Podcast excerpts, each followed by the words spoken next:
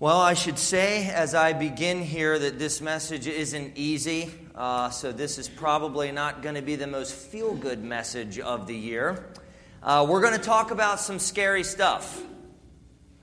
But I assure you that if you listen closely uh, to John 15, to Jesus, that the goodness and the power and the love of God will show through this text. Uh, so, so you got to hang tough and you got to listen closely. You got to keep your eyes on the text. The Liberty Institute and Family Research Council recent, uh, recently, I might have been a couple years ago, released a uh, joint report on the growing hatred toward religion in America. Uh, Kelly Shackelford, the founder of the Liberty Institute, said this quote, "Religious hostility is the red light on the dashboard that tells us we have a problem and that violence will come next if not fixed. And if you're paying attention to America, the red light on the dashboard is blinking. Now, here are some real examples of hostility that come out of that joint report. A federal judge threatened incarceration to a high school valedictorian unless she removed references to Jesus from her graduation speech. A public school official physically lifted an elementary school student from his seat and reprimanded him in front of his classmates for praying over his lunch. Following the United States Department of Veterans Affairs policies, a federal government official sought to censor a pastor's prayer, eliminating references to Jesus during a Memorial Day uh, ceremony honoring veterans at a national cemetery. A public university's law school banned a Christian organization because it required its officers to adhere to a statement of faith that the university disagreed with. The United States Department of Justice argued before the Supreme Court that the federal government can tell churches and synagogues which pastors and rabbis it can hire and fire. A federal judge held that prayers before a state House of Representatives could be to Allah, but not to Jesus. All that's in America. We got to open our eyes. Hatred exists and religious persecution is on the rise. That was true for the disciples in the first century. That's why Jesus' words to love one another sacrificially are so relevant and important. Jesus in John 15 contrasts the love uh, shared among followers of Jesus, shared in the church, and the hatred directed at the church from everyone else. So, so as you listen today, um, keep in mind what Jesus has already told the disciples earlier in John 15 and earlier at this moment in the upper room. Jesus was preparing his disciples for something really hard bearing witness to him amidst hostility and persecution. He was preparing them to go out to bear witness to him, and there, were, there was going to be hostility, there was going to be anger, there was going to be persecution, there was going to be pushback. His words were direct, they were honest and true, but, but they were also really, really good because he was preparing his disciples for the next step. He was preparing them for what inevitably was to come. He strengthened their resolve in the mission. So here's where we're going this morning. Just one simple takeaway Christians don't live to be accepted by the world, they live to affect the world because they have been accepted by God. I want to help you see why it is so foolish for Christians, for us, to try to fit in with the world instead of actively trying to transform the world. So it begins here. The world hates Jesus and the Father. The world hates Jesus and his Father.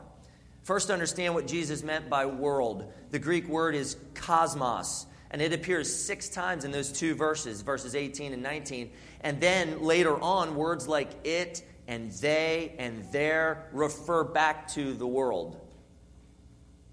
Uh, on through verse 25. Cosmos or world can mean different things depending on the context. Cosmos can refer to something that's arranged really well, like a woman getting ready for a, a fancy dinner. Uh, she fixes her hair and she puts on beautiful jewelry and a fancy black dress. All of this is her cosmos, it's her adornment. Cosmos can refer to the created universe, specifically the, the planet Earth inhabited by humans. It can refer to humanity in general. But in John 15, Jesus used cosmos to refer to people who are alienated from God, people that are hostile to God, to Him and to His Father. And what might surprise you about this is that the world includes very religious people. Very religious people. People who claim to love and serve God, but they actually hate God. And I'm getting that from Jesus in these verses. Ask yourself this question Who persecuted Jesus? Who rejected his teaching? Who saw the signs that he performed and still rejected him?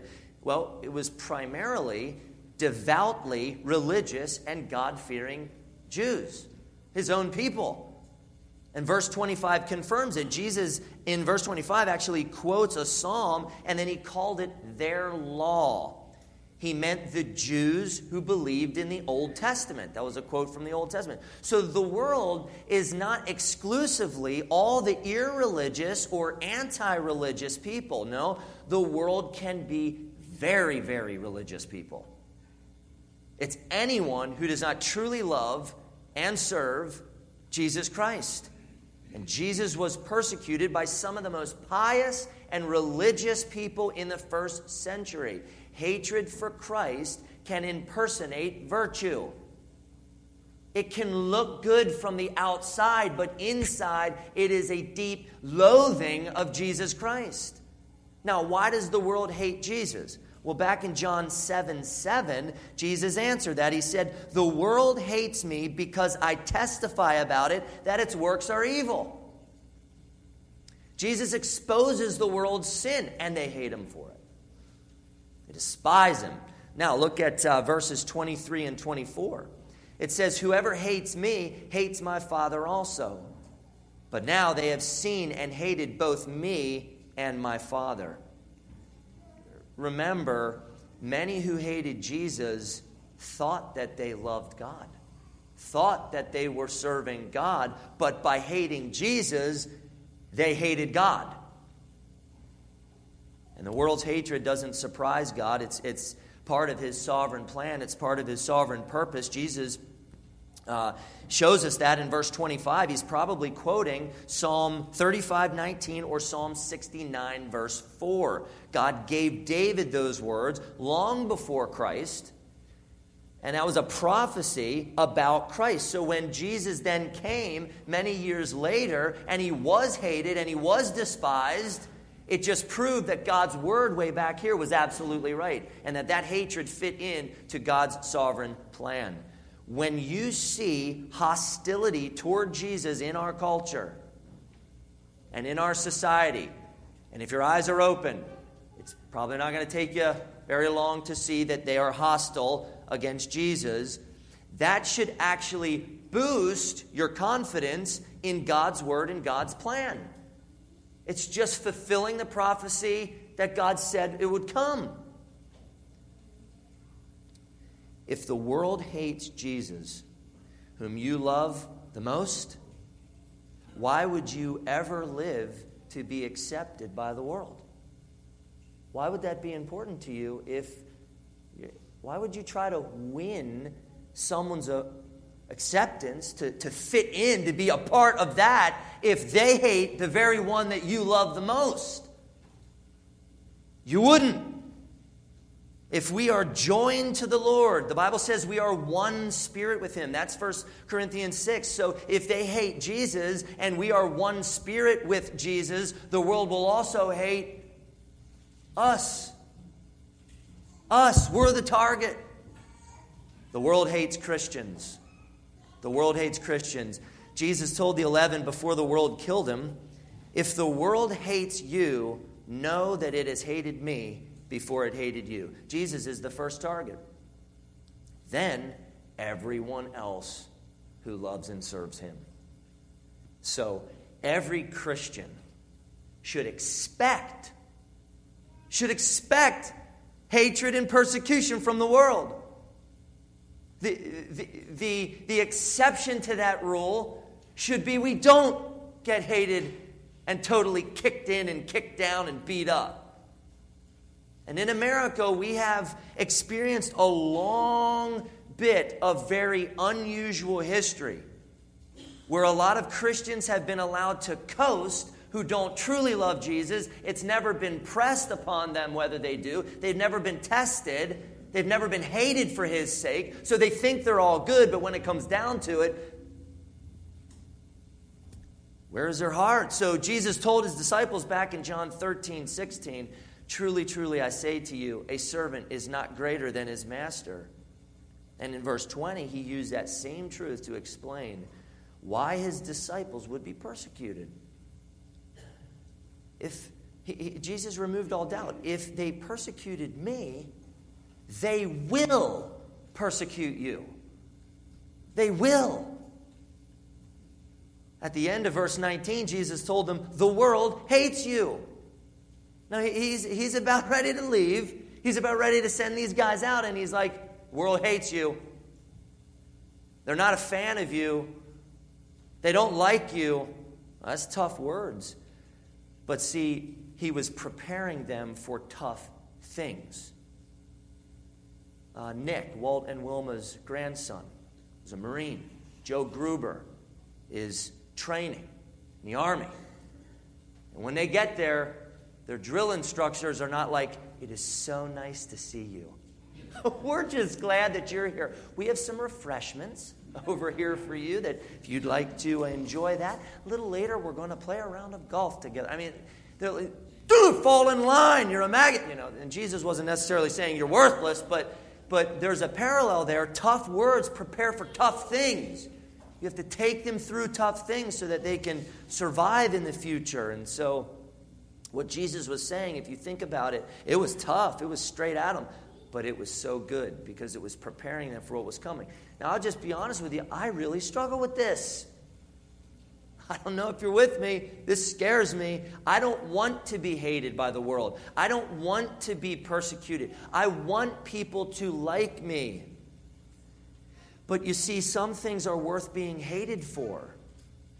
William Wilberforce was a Christian, politician. No, no, I'm for, uh, who fought to abolish slavery in Britain, and he faced assassination threats because of this. Uh, Horatio Nelson, an admiral in the British Royal Army, said that as long as he could speak and fight, he would resist the damnable doctrines of Wilberforce and his hypocritical allies. One time, apparently, an angry sea captain beat Wilberforce up in the street. Wilberforce was hated for trying, get this, to preserve human dignity and freedom. He was doing the right thing. In America, 57.5 million children have been massacred through abortion. And because life is precious, Keith and Jennifer Mason started what's called Personhood USA. Uh, apparently, to I don't know much about the organization, but apparently to glorify Jesus Christ by fighting the abortion giant. At 1:30 a.m., while Keith and Jennifer and their three young children were asleep, a huge rock was catapulted through their, their uh, glass of their uh, front door and vulgarities were, were spray painted on their house. And so they actually had to move into a safe house after security warned them that their lives might be in danger. Two years ago, Walter Tutka was allegedly fired from his substitute teaching position in Phillipsburg, New Jersey, after giving an inquiring student a copy of the Bible. If you love Jesus and stand with him, you're already hated by the world. You have tons of enemies. Do you realize that? Here in America, people don't like you just because you're associated with Christ. Why?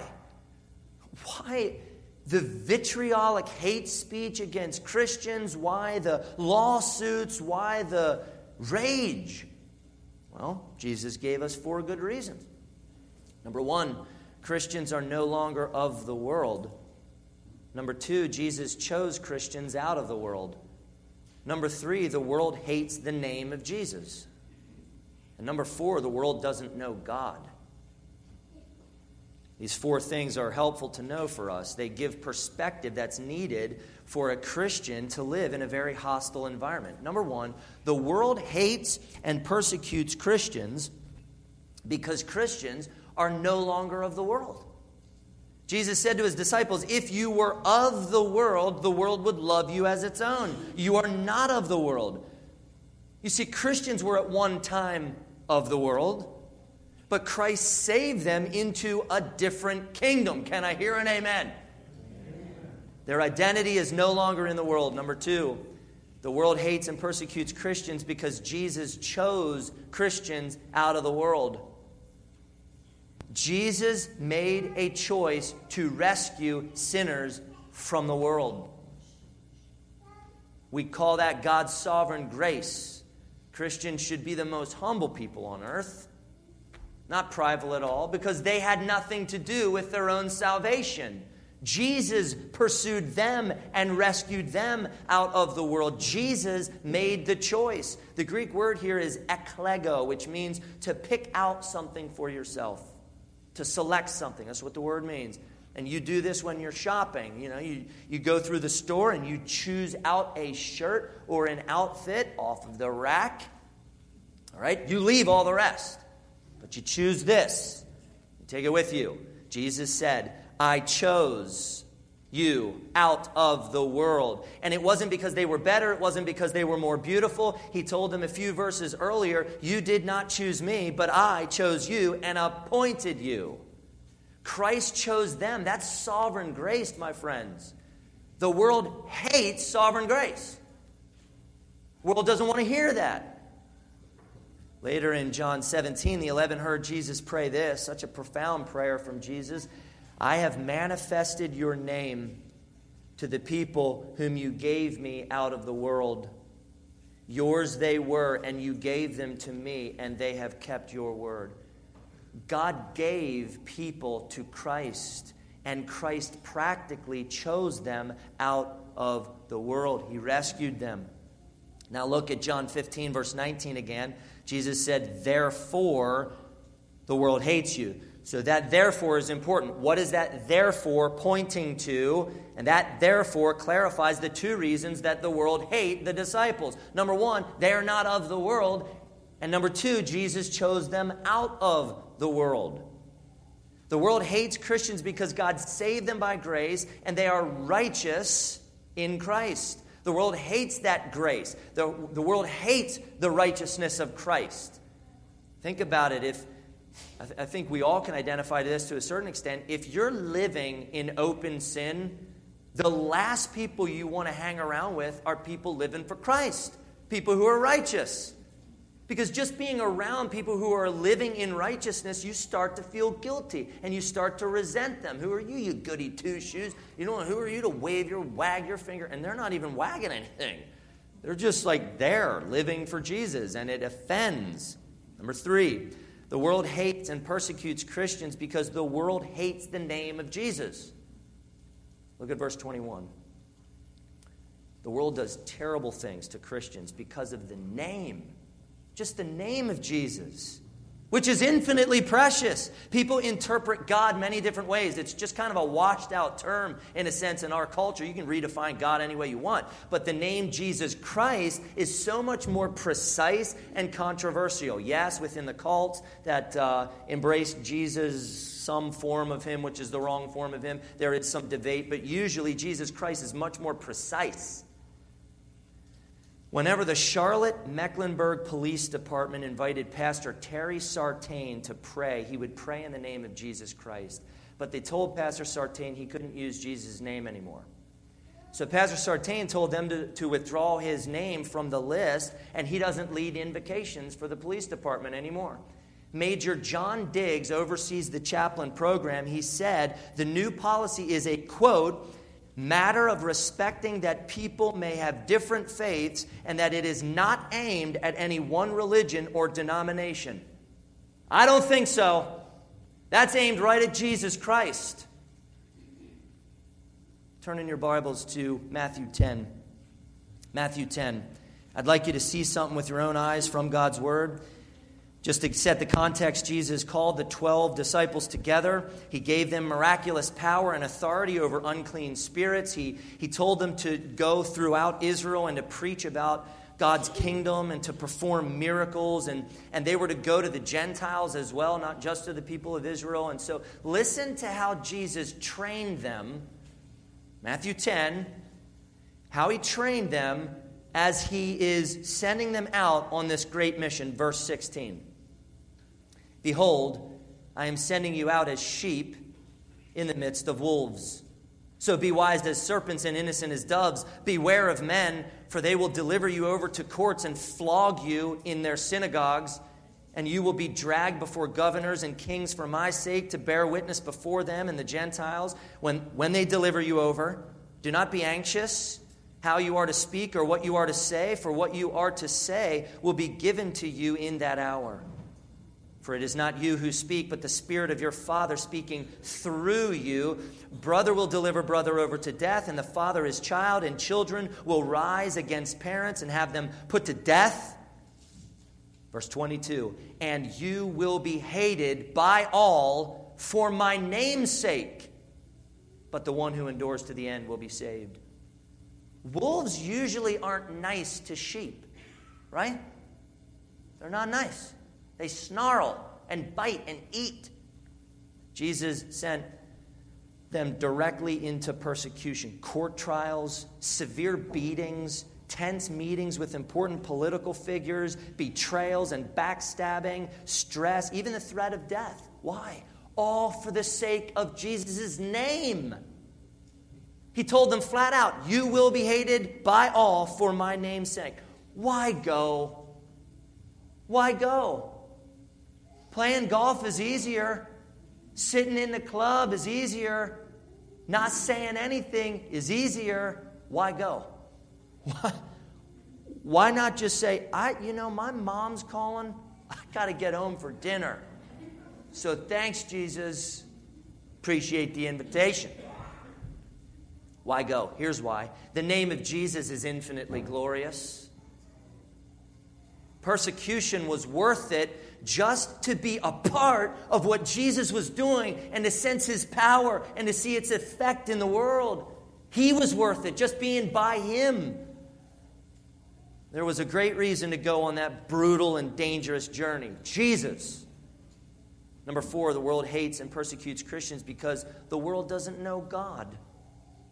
Verse 21 but all these things they will do to you on account of my name, because they do not know him who sent me. What should we expect? Evil thrives in hearts void of God. Hasn't that proven true? 1 John 4 8 says, Anyone who does not love does not know God, because God is love. Not loving is caused by not knowing God. So if you don't know God, you don't love, you hate. That's why we see so much carnage everywhere. People don't know God, and that indicts them. The world is guilty of sin. The world is guilty of sin. The language of verse 22 is a bit tricky. It, it literally says this If I had not come and spoken to them, they would, have, they would not have sin. They would not have sin. Jesus didn't mean that the world is morally perfect. Obviously, that's not the case. So I think Jesus was saying that the world would not have been guilty of the sin of rejecting him, the Messiah, and the full revelation of God.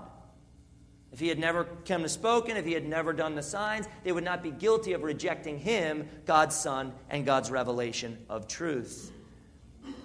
They heard the words of God through Jesus, therefore, they had no excuse for their sin of rejecting Christ. God gave them every reason to believe the world has heard, and the world is guilty of rejecting the truth. Verse 24 is similar. Jesus came to them and he performed these incredible miracles that nobody through history was doing right before their eyes, and they still rejected him. That's guilt. They, they carry the guilt of rejecting God's Son. The world is guilty of rejecting Jesus. They, they carry that guilt with them through life. Guilt is a terrible burden to carry. And so when you look at those from the world, how they're so despondent and they're just kicked down and they're so depressed, no wonder they're carrying the, the burden of rejecting Christ. That's not an easy burden to carry. We're free in Christ, we don't carry it. So we have that joy where they don't. Terrible, but guilt is a prison.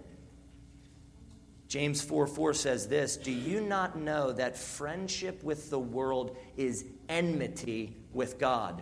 Therefore, whoever wishes to be a friend of the world makes himself an enemy of God. So, if you're like, I just want to win the approval of the world, I just want to be a friend of the world, you're actually in that pursuit of acceptance of the world, making yourself an enemy of God. He opposes you if you want to win friendship from the world.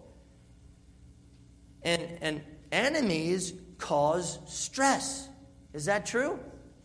When you know you have an enemy, does that throw you off at all? I mean, someone who's like hunting you down, that makes me nervous. Imagine having God as your enemy. Being accepted by the world, being friends with the world is a burden we don't want back. We want to live beneath the divine favor and kindness of God, not his enmity. So why live to win acceptance from the world? That's insanity. So listen to what John wrote in 1 John 2:15. Do not love the world or the things in the world. If anyone loves the world, the love of the Father is not in him. For all that is in the world, the desires of the flesh and the desires of the eyes and pride in possessions, is not from the Father, but is from the world. Why would we envy people who are enslaved? Why would we love what stands directly opposed to God, whom we love? We, we don't need the acceptance of the world if God accepts us through Christ. We don't even need it. We have everything that we could need in Christ. God accepts you. This is a very important point to get. God accepts you only because Christ chose and saved you out of the world. You're accepted, dear Christian. The best thing in life and eternity is being accepted by God, not the world. And we are not accepted by God because of what we do for Him, but because of what He has done for us. Verse 19 is sovereign grace. Jesus chose us out of the world. Can you see that in the text? He chose us out of the world. That's sovereign grace. That's what He has done. We're not the world anymore.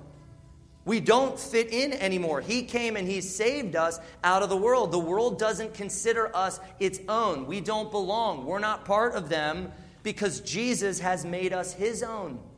He has taken us to be his. We're under another king.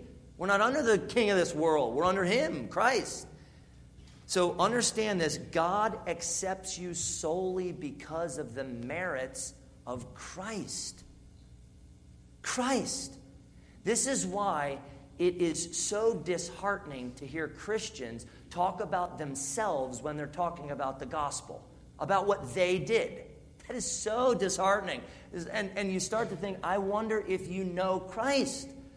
Because you wouldn't be talking about what you have done, you'd be talking about what Christ has done for you and how he's precious because he accomplished everything you couldn't. That, that's the gospel. You have all the righteousness you need in Christ. By faith, you don't need the acceptance of the world to be happy. You have Christ, and God accepts you because of him. The last two verses are going to connect us back to verse 16, where Jesus said, I chose you and appointed you that you should go and bear fruit and that your fruit should abide. Folks, in the face of intense hatred and persecution, what pushes us ahead to accomplish God's mission? What gets us moving ahead and not totally shut down because we know people oppose us? And, and in so many other avenues, I mean, football teams, we're coming into football, they're not looking at, you know, like the Steelers don't look at the Ravens and they're like, I don't think we should go. Ben's like, I don't know if I can complete a pass. Like, I, I think we'll just stay in Pittsburgh. I have a big pool with a seven in the back. I'm just going to swim because that's easier. What pushes them ahead? Let's take these guys, man. The Ravens deserve to go down. Amen. Praise the Lord. So, so what pushes us ahead in God's mission? What, what gets us going and not totally shut down when the world is this strong force and beast coming at us? The Holy Spirit will help Christians affect the world with the substantiated truth of Jesus Christ. It's the Holy Spirit. Here it is. Christians don't live to be accepted by the world, they live to affect the world because they've already been accepted by God. And what do I mean by affect the world? Affect with an A, not an E. An A means to impress the mind um, or move the feelings, or you could say to influence. Our mission is to be a godly influence on the world. The Christian life is not about fitting in with the world, it's about revealing the glory and supremacy of God to the world.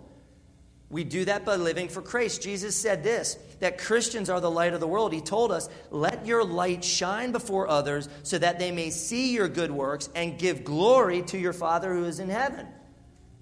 So we should want the world to give glory to God because the glory of God is so infinitely precious to us that we are willingly shining our light in culture, shining the light of Christ. That's our mission. Shine, shine, shine, so that people see your good works and they give glory to God. Not to you, to God. 1 Peter 2 9 says to Christians, This is beautiful, but you are a chosen race, a royal priesthood a holy nation, a people for his own possession, that you may proclaim the excellencies of him who called you out of darkness into his marvelous light. And then Peter continued in verse 12 keep your conduct among the Gentiles honorable, so that when they speak against you as evildoers, they may see your good deeds and glorify God on the day of visitation. Do you understand that the whole point of this is the glory of God? The glory of God. Christians belong to God. He made us His own so that we could proclaim His excellencies. He brought us from darkness into light so that we can be light in the darkness. He brought us from darkness to light so we can be a light in the darkness. We must live honorable lives so that when the world hates us, and they will and they do, they see in our response compassion and love and truth and logic, reasonableness. And in our good works, they glorify God. That's our mission. In case you haven't noticed, our country is in a horrendous place spiritually. We are not the beacon of light for the world. Just because we're America, that does not mean we are God's chosen people. America has significant problems that it needs to work through. But in seeing that, I don't want you to be discouraged. And I don't want you to be beat down. And I don't want you to be intimidated. The answer is not politics. The answer is not education or resolving poverty or anything else. Christ is the answer. And we stand with Him and we stand with each other. I hope these last two verses of John 15 strengthen and embolden you. This is where the hope comes in if you believe what Jesus is saying. When everyone else looked at the giant and their own weaknesses, David looked at God and his power to bring down the giant. Through all the atrocities of history, at the end, God wins. God wins. And when we look to God instead of looking at our own weaknesses, I can't do this. I can't fight this battle. I can't say this to my friend. They're going to make fun of me. They're, they're just going to run me out of town. I might get fired if I say this. They're real threats, my friends. You know, just, just, just own a bakery and say, I'm not going to bake a cake for a homosexual wedding and see what happens. Okay? Stand with Christ and you'll see what happens. But when we look to God instead of our own weakness and our shortcomings and the answers we don't feel like we have, if we have Christ, we have the answer, and God will empower our mission, and we will win, and this is an important part, with Him. If we stand with Him, we win with Him. We are victors. We are conquerors. We are more than conquerors. Look at verses 26 and 27. Oh, this is powerful truth. Own this this morning. But when the Holy but when the helper comes, whom I will send to you from the Father, the Spirit of truth, who proceeds from the Father, he will bear witness about me, and you also will bear witness because you have been with me from the beginning. The helper is the Holy Spirit the, the Spirit of truth, and He will help us affect the world. He is the one who bears witness to Christ in the hearts of many, many people. He changes people. He is the power. He opens minds. He opens hearts. He gives people the gifts of repentance and faith, as the Bible says. Jesus said that his disciples would also bear witness, but it was the Holy Spirit bearing witness through them. Who is going to stand for Christ? It must be you, as the Holy Spirit works through you to affect the world. You are the light of the world. Didn't Jesus say, I am the light of the world? And he did. But then before he left, he said, You are the light of the world. We're just shining him. The helper empowered their, their witness, the helper was their boldness. I said the Holy Spirit will help Christians affect the world with the substantiated truth of Jesus Christ. And I use that term substantiated truth of Jesus Christ for a reason. Jesus told the eleven this because you have been with me from the beginning. Now, don't toss that off as just this little statement. That's significant. They were eyewitnesses to Jesus Christ.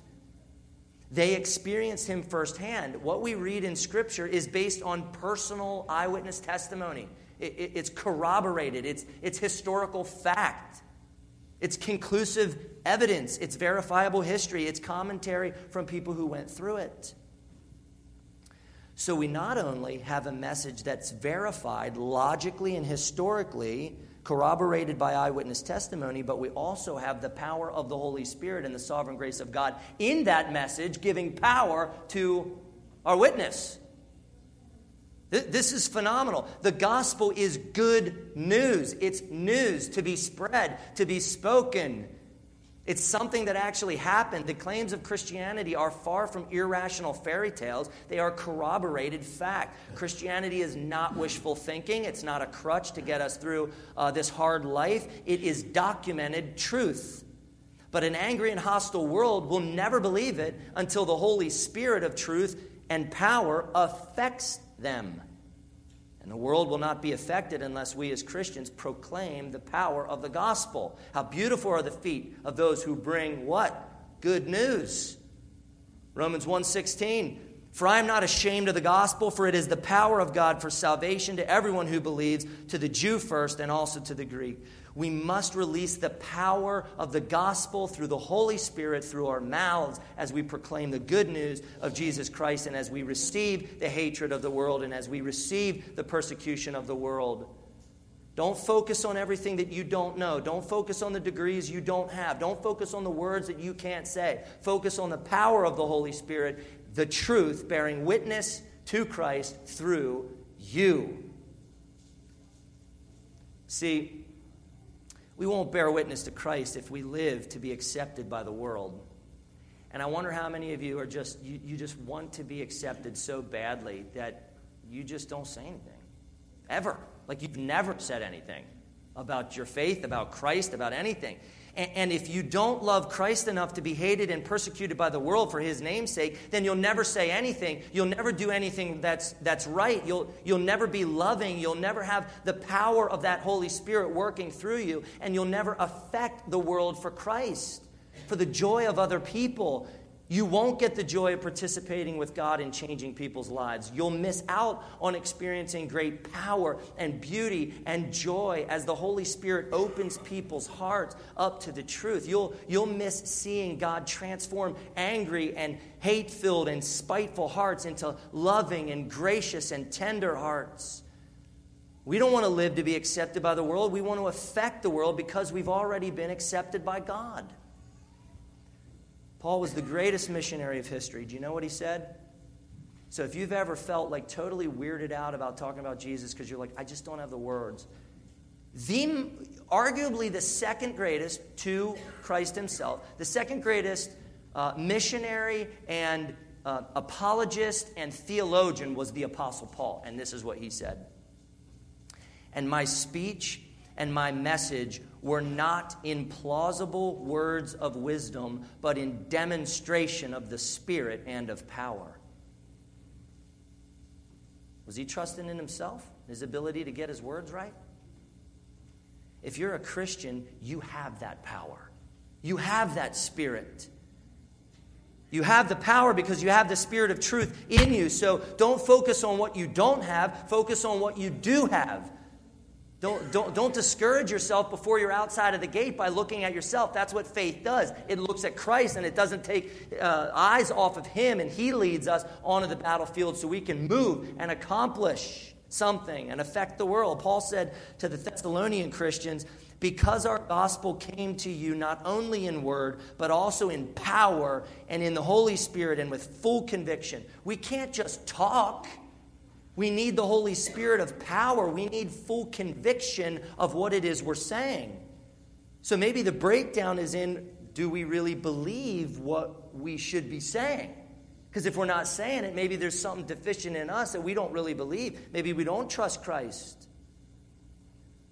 So we need to bear witness that has impact. And so, folks, I don't know if you feel this, but I do. It's becoming harder and harder to be a Christian in America. Things aren't getting better. And unless God brings a complete revival and great awakening in our country, the next 10 years are going to be very interesting.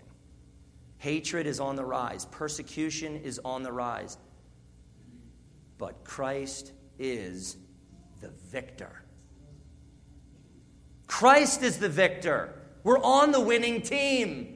It just hasn't played out yet. We're in the fourth quarter. We will win.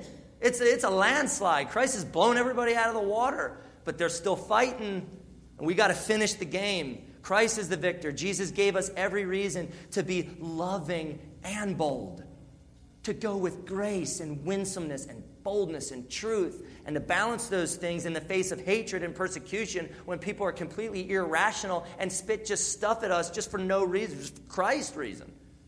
And we're like, whoa, man, love back and tell the truth. This is what Jesus said Fear not, little flock. You feel like a little flock? I do. I need the tender shepherd. Fear not, little flock, for it is your Father's good pleasure to give you the kingdom. You have the kingdom. Stand with Christ. Speak openly of Christ. Be hated for Christ. Be persecuted for Christ. The kingdom is yours. You don't need the world. Christians don't live to be accepted by the world, they live to affect the world because they have been accepted by God. Let's pray. Father, thank you so much for your grace. Thank you for communicating to us fantastic things through Jesus, your Son. Uh, thank you that we have every reason to rejoice, even though this is a grim picture of the world. We don't need to despair, though, because we are part of another kingdom with another king who is a sovereign king and who is the victor king. We have everything with him.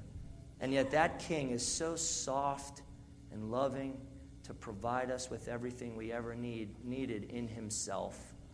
So I pray that as we end this service, God, we will have a true spirit of worship, that we wouldn't have heard in this message oh man, things are so bad. This just freaks me out. I don't know what I'm going to do. We know what to do.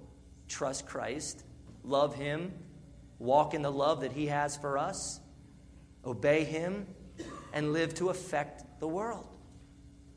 So, God, would you help us do this? Would you help us be optimistic because of the gospel? In Jesus' name we pray.